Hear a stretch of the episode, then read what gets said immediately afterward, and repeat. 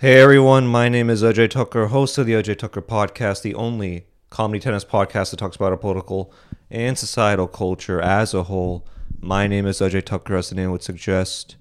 Happy Tuesday. Hopefully you guys enjoyed your weekend, spending time with your family, your friends, watching the Kremlin Cup or watching the European final along the way. There's a little bit of news that we can get into for today. We can get into my weekly pick. Probably easy to tell. We can also get into the supply chain crisis that's currently happening and how much of a dire issue it is for this country. We can get into Alec Baldwin killing a cinematographer using a gun with actual bullets. We can discuss Donald Trump launching a new social media app called The Truth. And we can get into Dave Chappelle's protests on Wednesday that were not good for comedy whatsoever. But let's get into obviously the biggest news story in terms of the tennis world, the European Open final between Diego Schwartzman and Jannik Sinner. So if you guys didn't watch, I actually had a podcast clip on it on my podcast clips channel that you can watch. Link will be in the description box below, or you can just go through my podcast clips channel. It's going to be the first search result.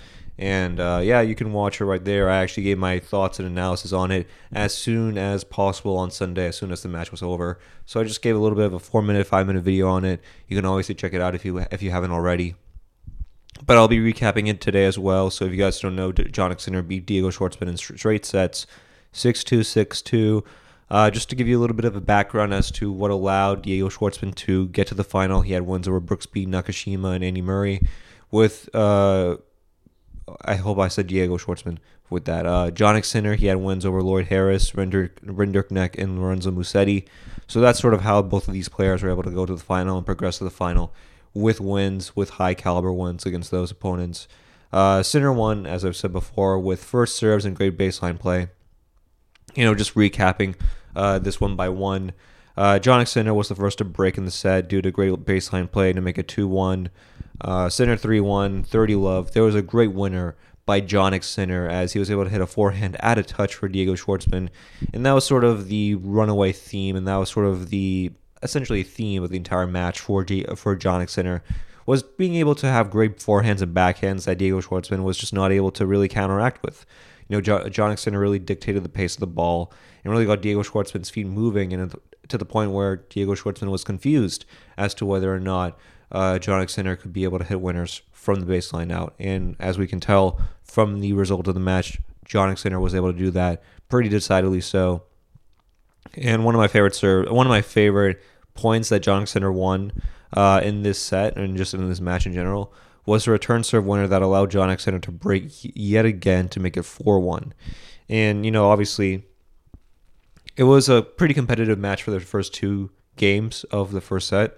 But as soon as Jannik Sinner broke Diego Schwartzman, it was over. It was over. Because when Jannik Sinner's on, he's on. And once he gets that momentum going under his side, it's hard to beat him. And Diego Schwartzman is notorious for essentially starting slow. And if he is able to start fast, or if he's able to get in the right motion and really carry that, then he's pretty good. In fact, he's one of the best within his age range. But again, once he started off slow, it's basically night-night for Diego Schwartzman. And Jannik Sinner was able to prove that with that return serve for a winner. You know, the way that Sinner, and again, going back to that first set, the way that Sinner was able to get out of that hole 4-1, to get the hole to make it 5-1, it was amazing. It was great. I thought that really showed the will to win and the desire to win for Jannik Sinner.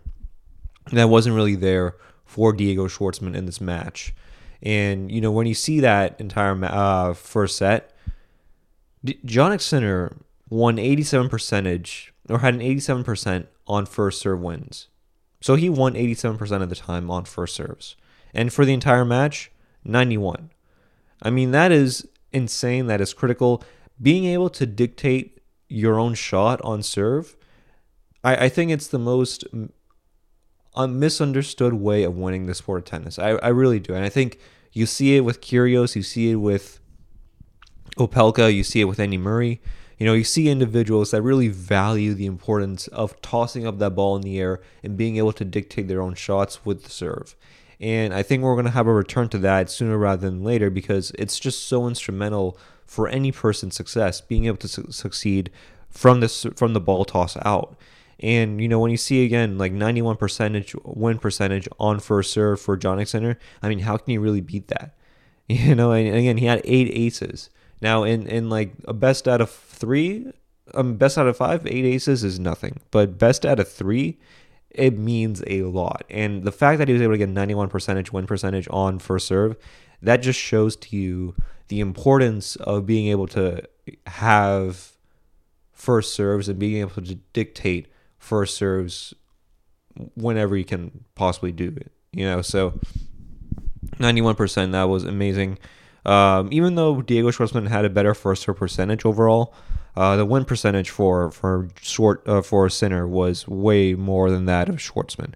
Again, Schwartzman only had 48% win percentage on first serve compared to 91. And for first serve percentage in general, I mean, Diego Schwartzman had more percentage getting in the court than, say, Sinner, 55-52. But again, it's not about whether or not you can get the ball in the court. It's about how willing you are to allow that ball to sort of pass and conquer that of your opponent. That's way more important for your first serve. It doesn't matter about how many serves you get in. What matters is the amount of pace and the amount of tempo and the amount of speed that you're able to generate from your serve to get a winner or to get an ace, essentially. That's what separates great servers from the not-so-great servers, is their ability to conquer both sides of that serve, being able to get it in, but also value the importance of making it as a winner. And that's what Jannik Sinner did against Diego Schwartzman when it came to serving. Now, when it came to that second set, Jannik Sinner was able to get the break early to make it 1-love. There was a great return serve as Schwartzman wasn't able to return it to make it 30-40, 1-3 Sinner. Great winner by Jannik Sinner as it ends long rally with a backhand that just clips the net. He did get some lucky breaks as well, I would say, for Jannik Sinner. Doesn't mean that he would have lost. I'm just saying that he did get some breaks, and, you know, having a shot that just clips the net and over onto your opponent's side, that definitely is one of those instances where that does sort of make it lucky by default. Even though Schwartzman was able to hold to make it 2-5, it was basically night-night for Schwartzman afterwards. Schwartzman and Sinner really had a good final game, but overall it did go to Sinner. As he was just the better person in the match. I mean, let's be honest here, he was the better person. He understood the role for today's match, just being able to better Sinner in all fronts and accords.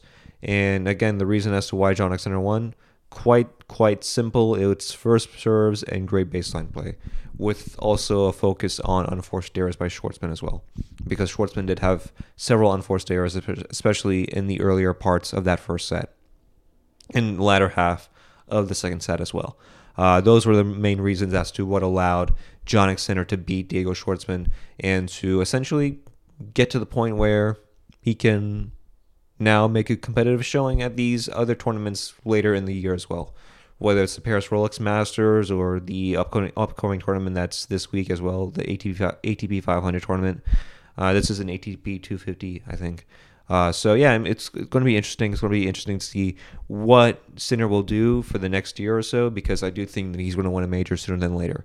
I really do. I think Jannik Sinner will reach multiple majors and will have multiple majors under his belt, because he's still 20 years old. He's still 20 years of age. So he's still learning, still progressing, and he's still going through the motions of the ATP schedule and the grind of the ATP schedule. So I'm excited to see what's next for Jannik Sinner, as well as Diego Schwartzman. I know I'm hyping up Sinner a lot and not so much Schwartzman, but I'm also excited to see what Schwartzman's able to do as well. I think only good things can happen to Schwartzman. You know, he can only learn and improve from here on out. So I'm excited to see what both Schwartzman and Sinner are able to do and what they're able to accomplish.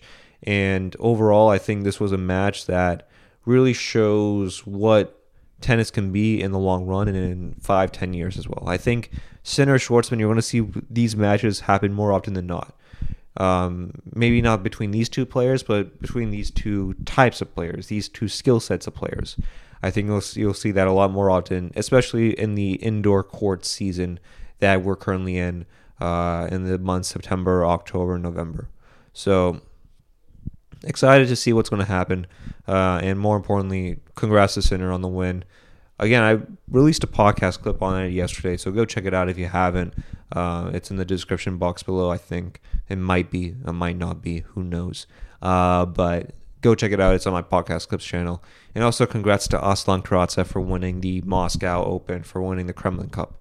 I know he won against Marin Cilic, so congrats to Karatsev on the win. I just thought this was the more interesting match between the two. Had comparable styles or comparable rankings between these two individuals, so I thought, why not cover this more so than, say, Karatsev, Cilic, but I was able to watch some of the Kremlin Cup as well. I thought Karatsev really did well against Cilic, but yeah, go check it. Interested to see what's going to happen for both Sinner and Schwartzman, and for Karatsev and Cilic as well.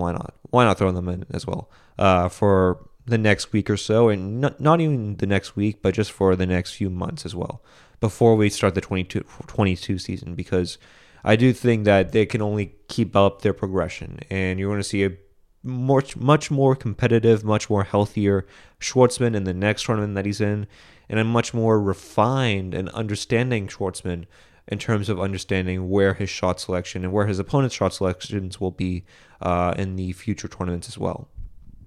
So yeah, that's just overall my opinion on all that. Hopefully we're able to get better matches under our belt in the next coming weeks, up and coming weeks. So yeah, I've been watching tennis, but I also have been doing comedy. So if you're in the Boston area, I know this is a little bit self-promotion here, but bear with me here. If here in the Boston area, I'm going to be at the Model Cafe in Allston Wednesday. So go check me out. Wednesday at 7 p.m., Allston Model Cafe. Go check me out. Yeah, just want to say that, put that out there on Wednesday. I know that you're going to be hearing this on a Tuesday. I'm filming this on a Monday. So go check me out at the Model Cafe on Wednesday. We'll be working on a new 4 minutes or whatnot, so go check me out. I think that's a great place where you should eat and drink, and I don't drink, but if you drink, then that's up to you. You know, that's it's a great place. It's a great staff, great comics. I'm not the only one that's going to be performing there, so go check the Model Cafe out. I highly suggest you do. So yeah, that's just my little bit of a self-promotion at the end of that. Hopefully you guys enjoy the show if you happen to be in the area and if you happen to be watching this. So yeah, go check me out on Wednesday, 7 p.m. at the Model Cafe in Allston. So all right, so let's transition, no pun intended, to the next topic. Dave Chappelle has been getting protested by trans people, by Netflix employees on Wednesday. What occurred was essentially a bunch of privileged individuals finding out that a person said not so kind words or not so kind jokes at their own expense. This is from Variety. Hundreds of Netflix employees and supporters gathered in the shadow of the streaming giant's Los Angeles headquarters on Wednesday to protest Dave Chappelle's stand-up special, The Closer. But the event, which was intended to showcase solidarity with the trans community, grew tense at certain points as protesters clashed with a vocal crowd of the comedian's fans. Netflix has been embroiled in controversy since the comedy special debuted on October 5th, with employees and artists openly criticizing Chappelle for comments and jokes they deemed transphobic and homophobic. The Netflix office complex, a stone's throw from the closed ArcLight Hollywood cinemas, saw dozens of passionate transporters waving signs reading "Trans Lives Matter" and "Transphobia is not a joke," and then it would continue on, but that's just the main takeaway as to what happened. Dozens of protesters were there. There was people that were in support of Dave Chappelle that were also there, that were saying, like, we like jokes, Chappelle is funny. And the exchange between these two groups of people were just like, I felt like I was losing brain cells while watching it. I really did. There was one point in the protest where a guy had a joke, said jokes are funny. Some trans protester ripped it up, and he had the wooden stick with him, so he handed him the wooden stick back, while the protester was shouting, he's got a weapon. It's like, what is happening? Like, how in the world do you have this much time to protest over a comedy special that, in my opinion, was okay? It wasn't that great. It wasn't that bad. It was simply okay. So why are you protesting Chappelle for trans jokes? It's dumb. I understand if you're going after a comedian for making amazing trans jokes, like out of the wall trans jokes, like, because at the end of the day, it's a good joke. But for Chappelle's trans jokes, it was okay. I'm going to be honest with you. There are certain jokes of his that were funny. I mean, I thought the story about Daphne was incredibly heartwarming. I thought the story, the joke of calling trans pussy beyond pussy, impossible pussy, was amazing as well. There are certain times within a special that were funny, but overall, it was sort of middle of the road. It wasn't that great. It wasn't that bad. It was sort of middle of the road. It was sort of like any other Chappelle special besides sort of Sticks and Stones and For What It's Worth, Killing Him Softly. I thought it was okay. But to see these protesters sort of view comedy as if it's real life, or as if it has real world implications to it, it's just so dumb. At the end of the day, you have to view comedy as any other form of entertainment, right? Would you take Star Wars seriously? Would you take, I don't know, films that, you know, may be subversive or edgy, do you take those films seriously? No. Then why are you taking a comedy special seriously? Do you take a book seriously? Do you think 50 Shades of Grey, the things that are happening in that book are actually happening in, like, real world or whatnot? No. So why are you, like, taking it so seriously? Understand that this is a comedy special, right? The point of a comedian is to make fun of things, right? The whole purpose of having comedy special is to entertain you, right? I mean, obviously there are comedians that will say certain things, and that's up to you as to whether or not you want to take it, if you want to believe in what they want to say. But overall, the entire purpose of comedy is to make you laugh and enjoy things, and it make you look at the absurdity of everything. And if we're not able to do that, if we're not able to poke fun at our own selves, then what's the purpose of living? So I think the Chappelle protests are extremely wrong, and I'll be honest with you, I don't think it's good for comedy. I truly don't. I mean, maybe last week I would have said, hey, it's good for comedy. You know, Lenny Bruce had to go through this. George Carlin had to fight the FCC. But I don't think it's good for comedy, because if the biggest comedian in the entire world is being protested for jokes that are rather banal, then what does that say about other comedians that aren't up to his caliber or don't have the popularity that Chappelle has? What does that say about comedians that are trying to get their own Netflix deals and their own, you know, deals with networks? What does that say about their art? You know, what does that say about what they can and cannot say in their art, and what, you know, notes the producers of these networks will give them in terms of jokes that are dark and black and whatnot? I mean, what does that say about comedy in general if the biggest comedian in the world is being canceled? I don't think it does anybody any good. So in my opinion, I think for a lot of younger comedians like myself, I think what's important is to just put yourself out there, whether it's Instagram, TikTok, Twitter, YouTube, whatever it is, just put yourself out there, because at the end of the day, none of these networks or corporations will ever support you like they're supporting Chappelle, right? Chappelle makes these corporations money. It brings attention and essentially dollars to their bank account. So obviously they'll defend Chappelle, but they won't defend a younger comedian or an inexperienced comedian that is telling jokes at trans people's expense, because at the end of the day, they don't bring as much cachet, whether it's cultural cachet or financial cachet that Chappelle does for Netflix. So I think my advice for any comedian is just to put yourself out there.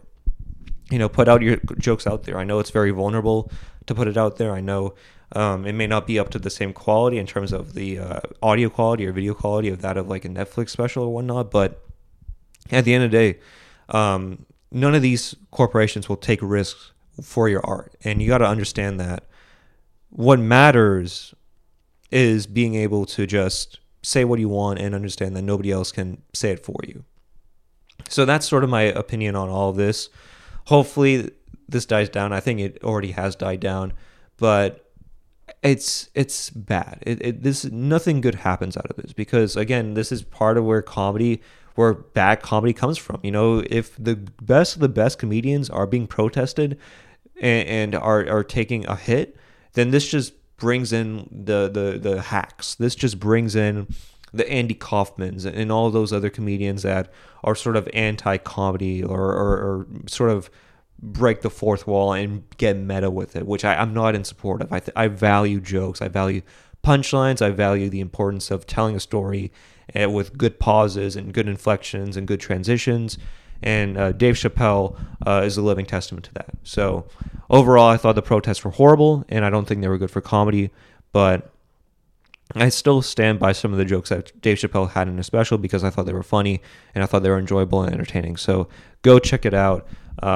Dave Chappelle's Closer. Honestly, this just helps out on Netflix. It really does. I mean, all this just helps out Netflix. So go check him out. Go check out Dave Chappelle. And screw the protesters, honestly. There are so many more important things to protest about than a comedy special, right? I mean, we have a supply chain crisis. We have employees, unions fighting over vaccine mandates, which I think is important. We have so many more issues that we're trying to fight over and trying to get over. And this is not an issue, honestly. A comedy special should not be protested. I'm sorry. So go check out Dave Chappelle's The Closer. If you want to check out a comedy special that is okay, but does not deserve to get protested. It's not. Sorry. Yeah, that's just my overall opinion on all of that. Yeah, I honestly... Yeah, let me just end it right there. I don't want to get any more... I don't want to get the protesters upset more than they ever have to, so...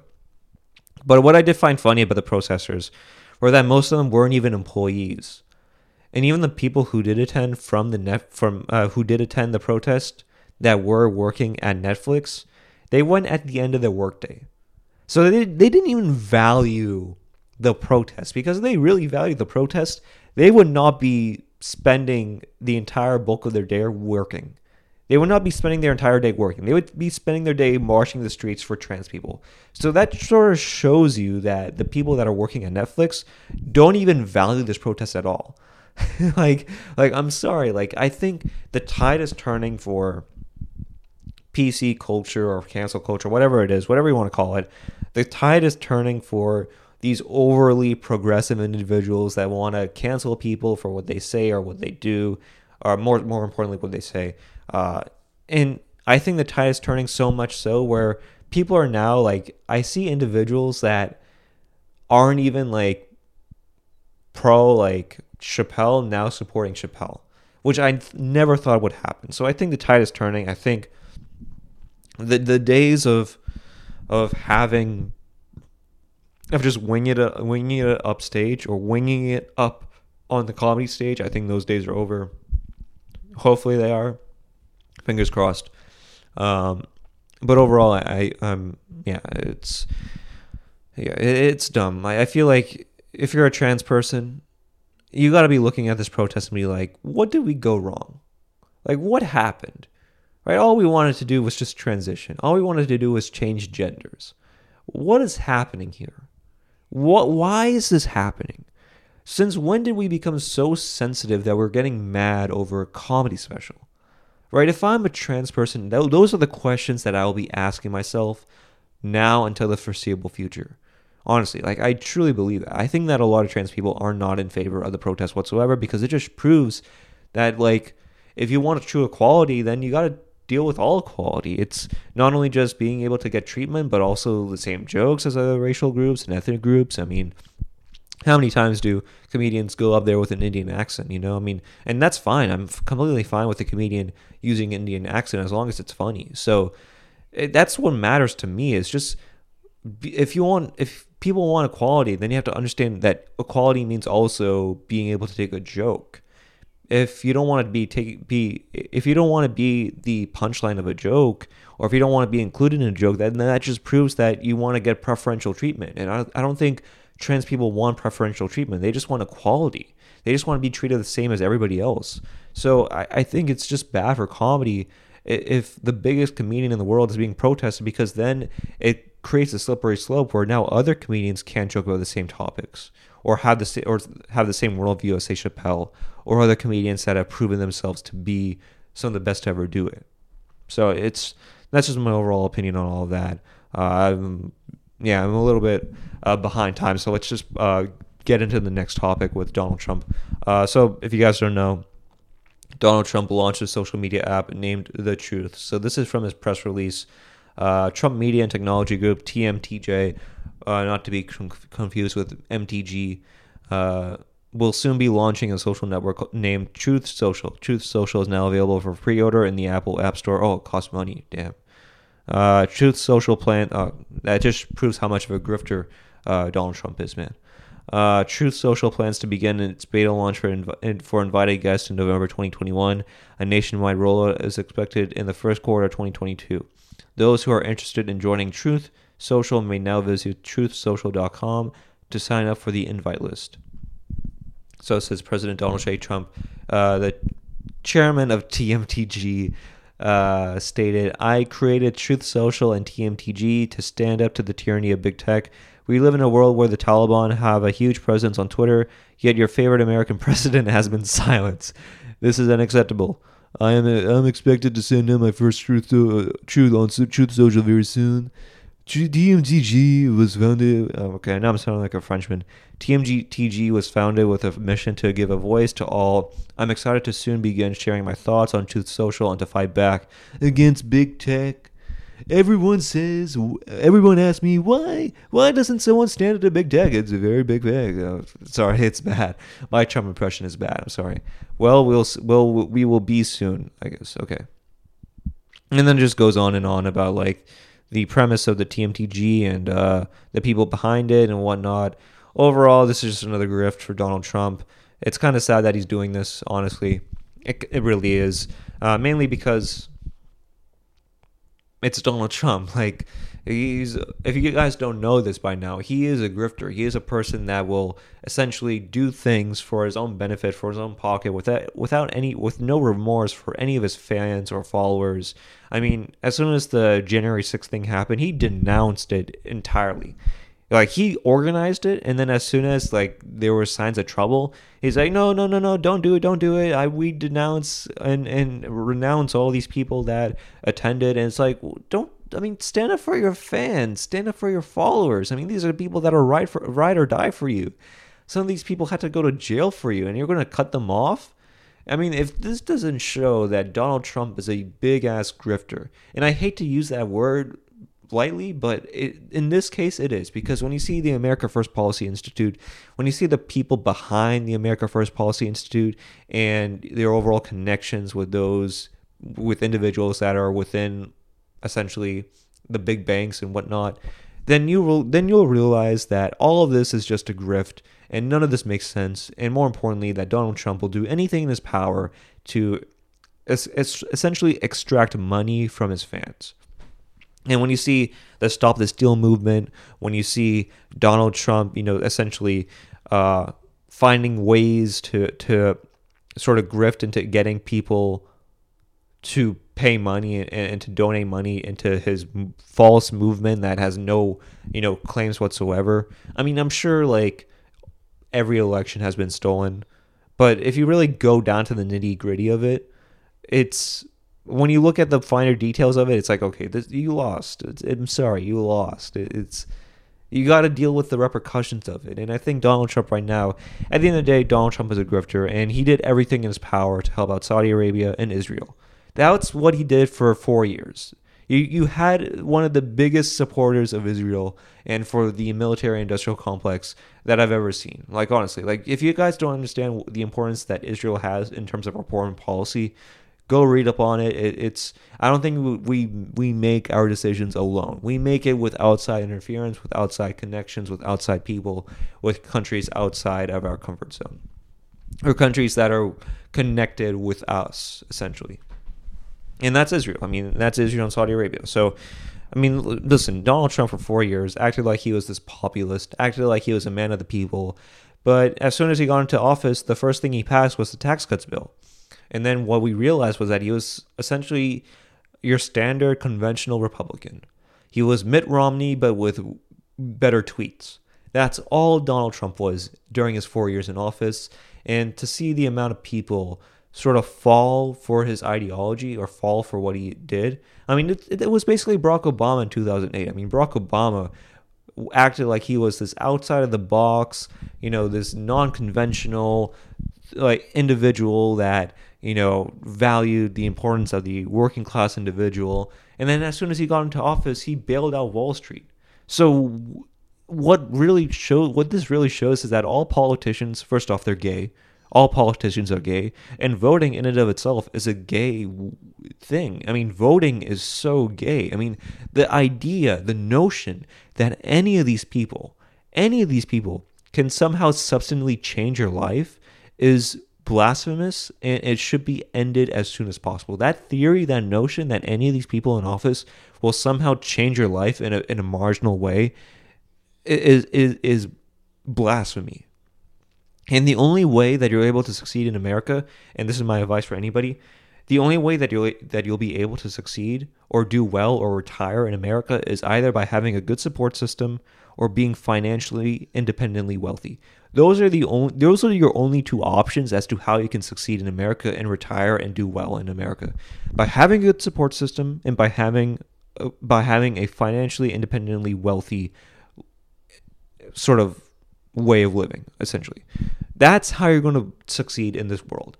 And the idea that any politician will somehow change your life or give you healthcare. I mean, I saw AOC tweet out like, I don't know, like something about like progressivism or like something about like identity politics or the culture war. And I'm like, okay, yeah, we're never getting healthcare.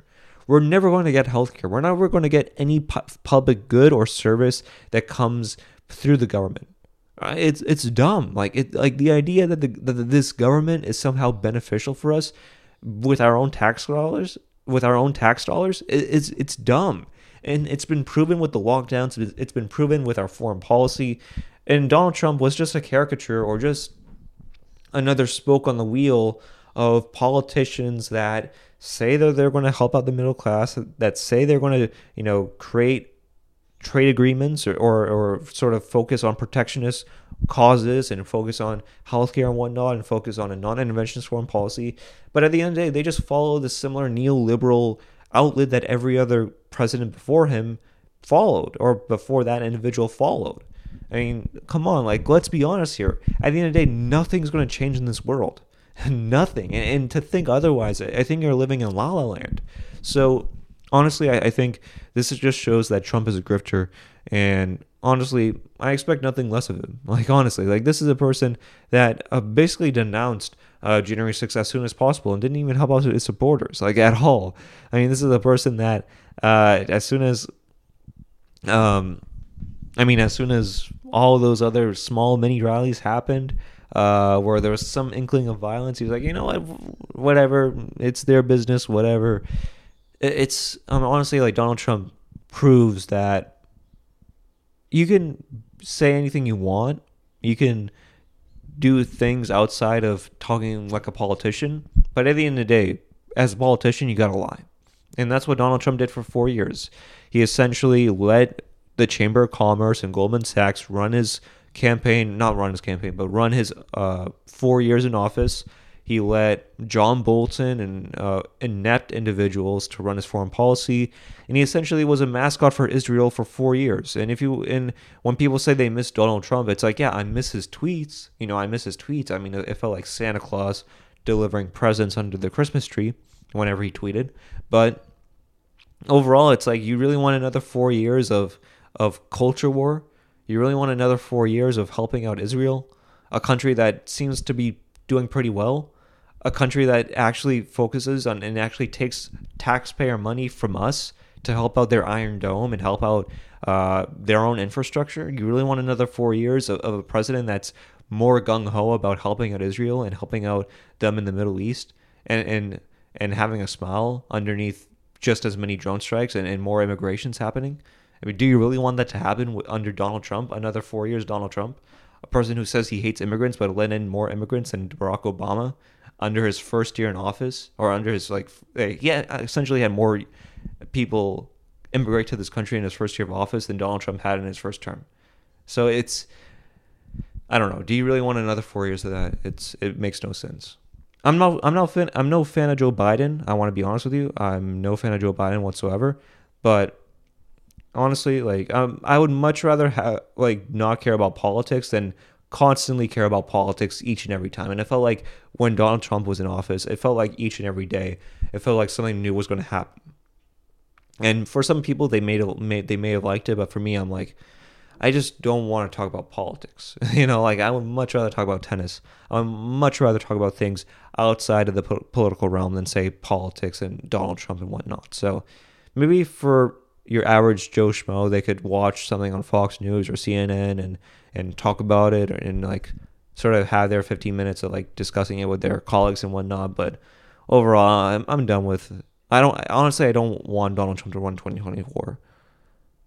I don't want to see him run in 2024. It's because I don't want another 4 years, man. I don't want another 4 years of this pseudo populist acting like he's for the people, and then do everything in his power to not act like he's for the people. Because we already went through Barack Obama, we already went through Bill Clinton, we already went through all of these presidents that say they're going to change up the system, and then they are in fact a part of the system. And I don't want to see it again with Donald Trump. I honestly don't. So yeah, and honestly, I do think the RNC will sort of put their foot to the fire when it comes to this. Honestly, I do believe that. I think the RNC will put a stop to Donald Trump running. Some way, shape, or form, they'll stop him. They're not going to run. They're not going to let Donald Trump run again. I truly believe that. And it's pretty evident with his absence on social media. So, yeah, overall, that's just my overall thoughts on all that. It'll grift her through and through. Okay, let's get into Alec Baldwin killing a cinematographer. So if you guys don't know, Alec Baldwin killed a cinematographer on a movie that he's working on. It's called Rust. It's on the video game, the mobile computer video game, and he killed the cinematographer using a prop gun that had actual bullets in it. And yeah, it's a sad situation, honestly. Like, I'm reading this from CNN. A distraught Alec Baldwin repeatedly asked why he was given a hot gun after his prop weapon discharged on his New Mexico film set Thursday, accidentally killing a cinematographer and injuring the director, witnesses have claimed. The tragic accident unfolded while Baldwin was filming his upcoming Western film Rust at Bonanza Creek Ranch in Santa Fe. Cinematographer Halyna Hutchins died and director Joel Souza, 48, was injured after they were both struck when the gun discharged.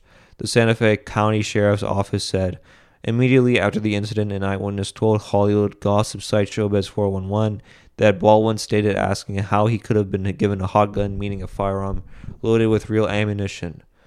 Yeah, it's a sad situation through and through. Honestly, rest in peace, Halyna Hutchins.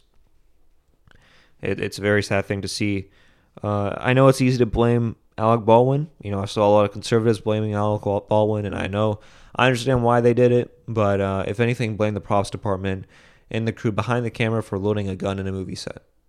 Why would you load a gun in a movie set? Why? What did you think was going to happen?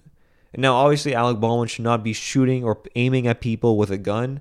You know, first off, he shouldn't be putting his finger on the trigger. I mean, that's a no-no in gun circles. Do not put your finger on the trigger unless you're trying to shoot at a target that you know is not a human or an animal.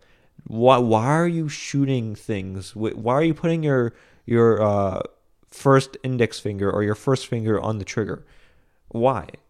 Never do that. It's dumb. Like, only bad things will happen. I mean, that's learning about guns 101. That's gun learning 101. When you go to a gun range, you are instructed not to put your first finger on the trigger and to not point at anybody with a gun.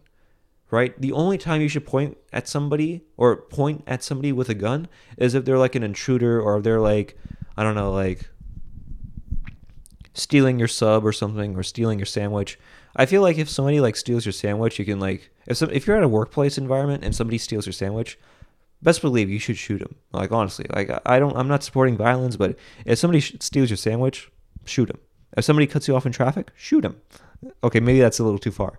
But I still stand by with the sandwich thing. You know, honestly, like, they should, honestly, like, it's weird to see the way SNL handled this, because I don't think they made any jokes about it, which I understand why. But it would have been so funny if let's say in the cold open, they had Donald Trump just walk in and just look at a gun and say, wow, that gun looks like a prop. Wow, it's so great. It's, I mean, has anybody shot with this? Like, if SNL had Donald Trump just allude to the fact that Alec Baldwin shot somebody, didn't even mention Alec Baldwin, but just had Donald Trump just, like, come in the frame and say, like, wow, this is a very nice gun. Like, what is it with it?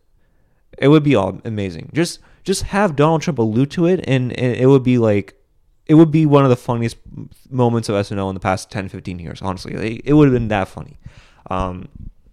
So, yeah, I mean, overall, that's just my overall opinion on Alec Baldwin. I almost called Alec Baldwin Donald Trump. Yeah, I mean, that's just my opinion on Alec Baldwin. I think this person is I don't think he should be going to jail. I know it's like involuntary manslaughter. That's what the kids on the street are saying. So I'll sort of take that and sort of take it. So, yeah, it's... I don't know. I don't think Alec Baldwin should be in trouble for this. You know, it wasn't his fault. It's not like he loaded the gun. It's not like he's the individual that put in the bullets for the gun. Yes, he should not be waving it around and pointing people with a gun. Why are you pointing people at a gun? Like, why are you pointing people with a gun? It's just so dumb. Like, just think about it. Think about how dumb that is to point things with a gun at. Unless if it's an intruder or unless it's a person that, you know, brutally, like, destroyed your family or is stealing things from your home, it makes no sense to, like, point things with a gun. Like, what are you thinking, Alec Baldwin? But, yeah, it's... That whole family is so weird. I mean, wasn't Hilaria Baldwin the person that spoke with a Spanish accent? If I'm not mistaken... And then she got caught, and she said she's from Boston. It's and she named her children Spanish names, so it's a weird thing to see. That entire family is cuckoo. I know, like, SNL makes fun of Trump, but he can easily make fun of Alec Baldwin as well, easily. In fact, there's more info and more dirt under Alec Baldwin than under Donald Trump. Honestly, I want to see the roast of Alec Baldwin again. I want to see a part 2 of the roast of Alec Baldwin. And I want to have it with Jesselnik, because Jesselnik has been doing roast since the beginning of time. I want to see Jesselnik. I think Big Jay Oakerson would be great for the roast of Alec Baldwin. Shane Gillis, maybe if Comedy Central is up for it. I don't know if Comedy Central is still a thing anymore, but if Shane Gillis got hired for the roast of Alec Baldwin, I would not be mad at that whatsoever. So Big Jay Oakerson, Jesselnik, Shane Gillis, maybe Louis J. Gomez as well, Tony Hinchcliffe. Honestly, like, that's a pretty stellar lineup. And then obviously have some celebrities as well. Maybe Bob Saget. That sort of dynamic would be amazing. Honestly, like, having Bob Saget make jokes about Alec Baldwin's, like, murder would be hilarious. Just to see, just to witness. But yeah, that's just my overall opinion on Alec Baldwin killing the cinematographer and using a gun with actual bullets. It's not good. It's not good. Yeah, that's about it. All right, let's get into my next topic, the supply chain crisis. So if you guys don't know, there's been issues with the supply chains. People, products and items are currently being delayed, inflated, or not being shipped out whatsoever. And it's creating a lot of problems for consumers, for people that are trying to do holiday shopping. And a lot of people are thinking this is a ruse. It ain't a ruse. This is actually happening. This is from Keloland.com. I think this is a website from South Dakota, or I think that it's a news website from South Dakota, where they say supply chain issues bring challenges to South Dakota businesses. This is from Rapid City, South Dakota. Businesses across the nation, including here in South Dakota, are having issues with the supply chain. It's costing some businesses millions of dollars. This is a busy time of the year for Striker bikes, as people across the country are looking to buy bikes for the holidays. At Strider, we move a lot of cargo on ocean freight, and we bring a lot of cargo to the United States, and we ship containers to countries all around the world. And when cargo is moving, it makes a big impact on our businesses. Ryan McFarland, the founder of Strider Bike, said, It would go on. The article would go on to say it has the potential to cost a lot of small and medium-sized businesses millions of dollars, and we have an economy that is growing. I think America's economic future looks pretty good, provided that we can stem the tide of inflation and provided that we can give these companies the flexibility they need to continue to grow, Representative Dusty Johnson said. All right, this is my opinion on all of this. The supply chain crisis is a big issue, and it should be addressed. And I think a lot of individuals, especially those on the left, don't realize this, and they don't recognize this. I think a lot of people on the left say, oh, it's just milk, it's just eggs. It's just, well, what do you need milk for? There are milk alternatives. You know, what do you need eggs for? There are egg whites. That's not the issue whatsoever. It's things that are of need that could not be there. And this could happen. This could create a slippery slope where other products could not be there that are useful for us. You know, if certain things like bikes are not being there, well, what about people that, you know, need gas or water? I know it's not going to get that bad, but if we're getting our supplies being imported from other countries, then it could have real-world implications for things that are fundamental and basic for our essential needs. You know, what about toilet paper? Is toilet paper being made in the U.S.?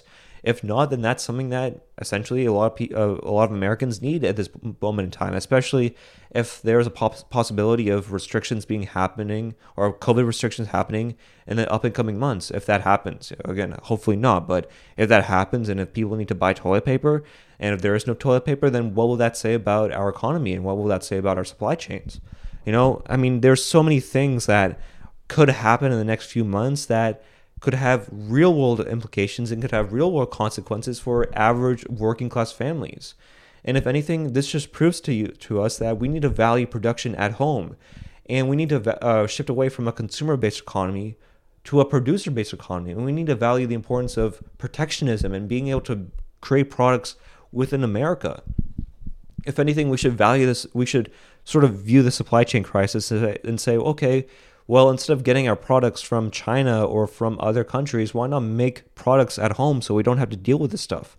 I mean, that's what we learned from COVID. I mean, if it's up to you as to whether or not you believe in this, but when COVID came out of the lab, when there was a lab leak and COVID was prevalent, you know, especially in March of 2020, and we needed to get supplies, well, what does that say about our economy when we need to get supplies from China, the same country that essentially put COVID out in the first place? You know, like, what does that say about our country when we need to value the supplies of other countries or get supplies imported from countries that probably perpetrated the virus and perpetrated things that, you know, happen and are detrimental to that of people at home? So I think we need to value protectionism. We need to value a sort of system that was very prevalent in the earlier half of America. I mean, what allowed America to be one of the best countries in the world was the fact that we valued supplies being made within our own home. We valued a very sort of Alexander Hamilton sort of way of mercantilism that permeated within the 19th and 20th century, the earlier half of the 20th century, I would say. So I think that's something that needs to be addressed. You know, the supply chain crisis is a big issue. It's going to occur in the next few months. Things will be delayed. Things will be inflated. And there will be times where things aren't shipped. And it's going to be a big issue for a lot of families. And I think people that are taking this, people that aren't taking this seriously, I think you need to sort of view yourself in the mirror and take a good hard look at it, because it's going to affect you one way or another. If it's not, say, eggs, or if it's not milk, it's going to be something that's even more fundamental to our everyday existence. You know, it could be water. You know, who knows? And I'm just saying this could be the worst case scenario. So the supply chain crisis is a big issue, and it needs to be addressed. And obviously the government will not do anything about it because they're in favor of shipping out things and shipping out our jobs overseas and allowing production to be done at a very sort of consumer-friendly rate, to the point where at the end of the day, they just value getting things imported from other countries under the guise of slave labor. So at the end of the day, we need to value American workers, and we need to value the importance of getting things done within this own country so that we don't have to deal with the supply chain issues. I think a lot of these problems will go away if we value the importance of creating things at home and creating things of value at home so that we don't need to resort to other countries to get things done for ourselves. So yeah, I mean, I think that's my opinion on all of that. The supply chain crisis is a big issue, and it needs to be addressed sooner than later because it's going to have real-world implications for everybody, and it's going to affect everybody in the upcoming months. And again, it begs repeating. We need to stop being a consumer-based economy. We're not consumers. We are producers. We need to value the importance of effort and work ethic and the importance of creating things at home and valuing things that can help out our brothers and sisters, because at the end of the day, this is our family. America is our family. We need to treat it as such. We need to treat America as our home and treat each other as our neighbors and our brothers and our sisters, and create things of substance for them so that they too can be able to march on and prevail on and do well in today's world, in today's shattered economy where it's so easily volatile, where you can lose your job and where there's no sort of job security anymore. So that's just my overall opinion on the supply chain thing, and hopefully it gets better, because if not, it's going to be a very sad winter for a lot of people. All right, let's get into my weekly picks. So each and every week I recommend a book, a film, a piece of art that I really enjoy that I think you guys will enjoy as well. This week I'll be recommending Denis Villeneuve's Dune. Hopefully I said the last name right because I have so much respect for this director. If you guys don't know, Denis Villeneuve directed Arrival, Blade Runner 2049, Enemy, Prisoners, so many great films. Go check them out if you haven't already. But Dune is about it's a film based on Paul Atreides, played by Timothée Chalamet, as he helps out the House of Atreides try and conquer Arrakis, a planet formerly known as Dune. As the rival House Harkonnen, led by the Seduker army, stages a coup and hijinks ensues. That's essentially the plot of the movie. If you guys don't know it, I know it's a lot to take in because it's very sci-fi-y. It's actually sci-fi, so it's very hard to get in the names and whatnot, but just understand that it's basically a house trying to get planet and trying to get the resources of that planet for vitality and for space travel. And what happens is that a rival house stages a coup led by their own army, and Paul Atreides needs to figure it out as to what goes from there. And I really enjoyed this movie. It wasn't your standard the good guys win trope that, is prevalent with MCU films and with Star Wars films, besides Rogue One, which I thought this movie had a lot of similarities to that Rogue One. But I really enjoyed this movie. And my favorite scene in the entire movie, and this may be spoilers, so spoiler alert, I'm assuming everybody has watched the movie right now, so 3, 2, 1. My favorite scene in the entire movie has to be the Gomer Jabbar scene. It really honed in the idea that Paul Atreides, played by Timothée Chalamet, was one of the most powerful people in the entire world in that respective universe, and just how defiant he is of establishment authority and of the status quo. And that scene really showed a lot and really detailed a lot. And I saw Denis Villeneuve break it down on Vanity Fair. He broke down the scene, and I thought you guys should probably check out the video if you want to understand how important that scene is. And obviously, people will not like this film for reasons unknown. I understand actually why they don't like the film. Some people may say character development. I don't agree with it. I thought the characters were amazing. I thought Jason Momoa played his ass off in the film. In fact, he was one of my favorite characters in the film. And I knew that a lot of people would die in the film as soon as Oscar Isaac's character died. As soon as Paul's father died, I'm like, okay, everybody can get God in this film, whether it's the ecologist, whether it's Dr. Yu, whether it's Jason Momoa's character. Everybody can get God in this film, and all those characters died, all of them. So it made me realize that this sets the stakes. When I saw the father of the main character die, I'm like, okay, everybody can get God. And I'll be honest with you, the only problem of the film that I had, the only problem, was the final battle with Jamis. The last duel, no pun intended, with Jamis lacked finality. There was a lack of finality in that film, in that part, because it felt like they sort of rushed it. And if they added it at the beginning of the second movie, I'm like, okay, that sort of makes sense. I understand why they did it, but the last battle, the final battle with Jamis, I didn't feel like it needed to be there. It didn't really need to be there. If they ended the film with Paul and Jessica reaching the Firmin and Paul seeing Zendaya and they just cut the credits, perfect movie, great movie, amazing movie, one of the best of all time. And I still believe it's a good movie regardless. But I didn't think the final battle with Jamis needed to be there. If anything, they should have ended it with the Furman, Paul and Jessica's going to the Furman and seeing Zendaya. And I think that's where the movie should have ended.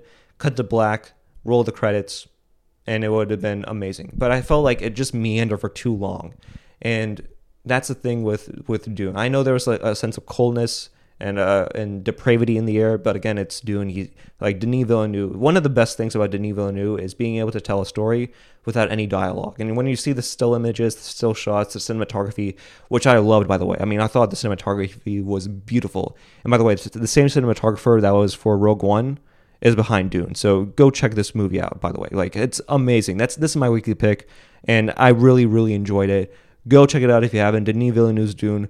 What the Dark Knight franchise was for Christopher Nolan, Dune will be for Denis Villeneuve. So go check it out. I highly suggest you do. You won't be mistaken if you do. So go check it out. I really, really suggest this film. It's one of my favorite films of the year, honestly. I really, really enjoy this film. There are some problems with it, don't get me wrong, but the pros outweigh the cons. That's how much I love this film.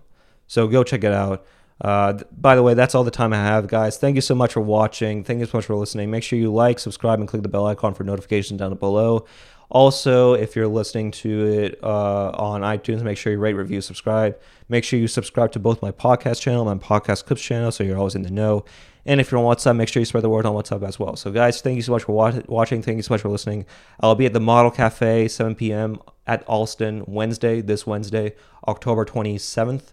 So go check it out. Go check me out for comedy. So anyways, guys, thank you so much for watching. Thank you so much for listening. I'll see you guys on Thursday. All right, guys. Peace. See y'all.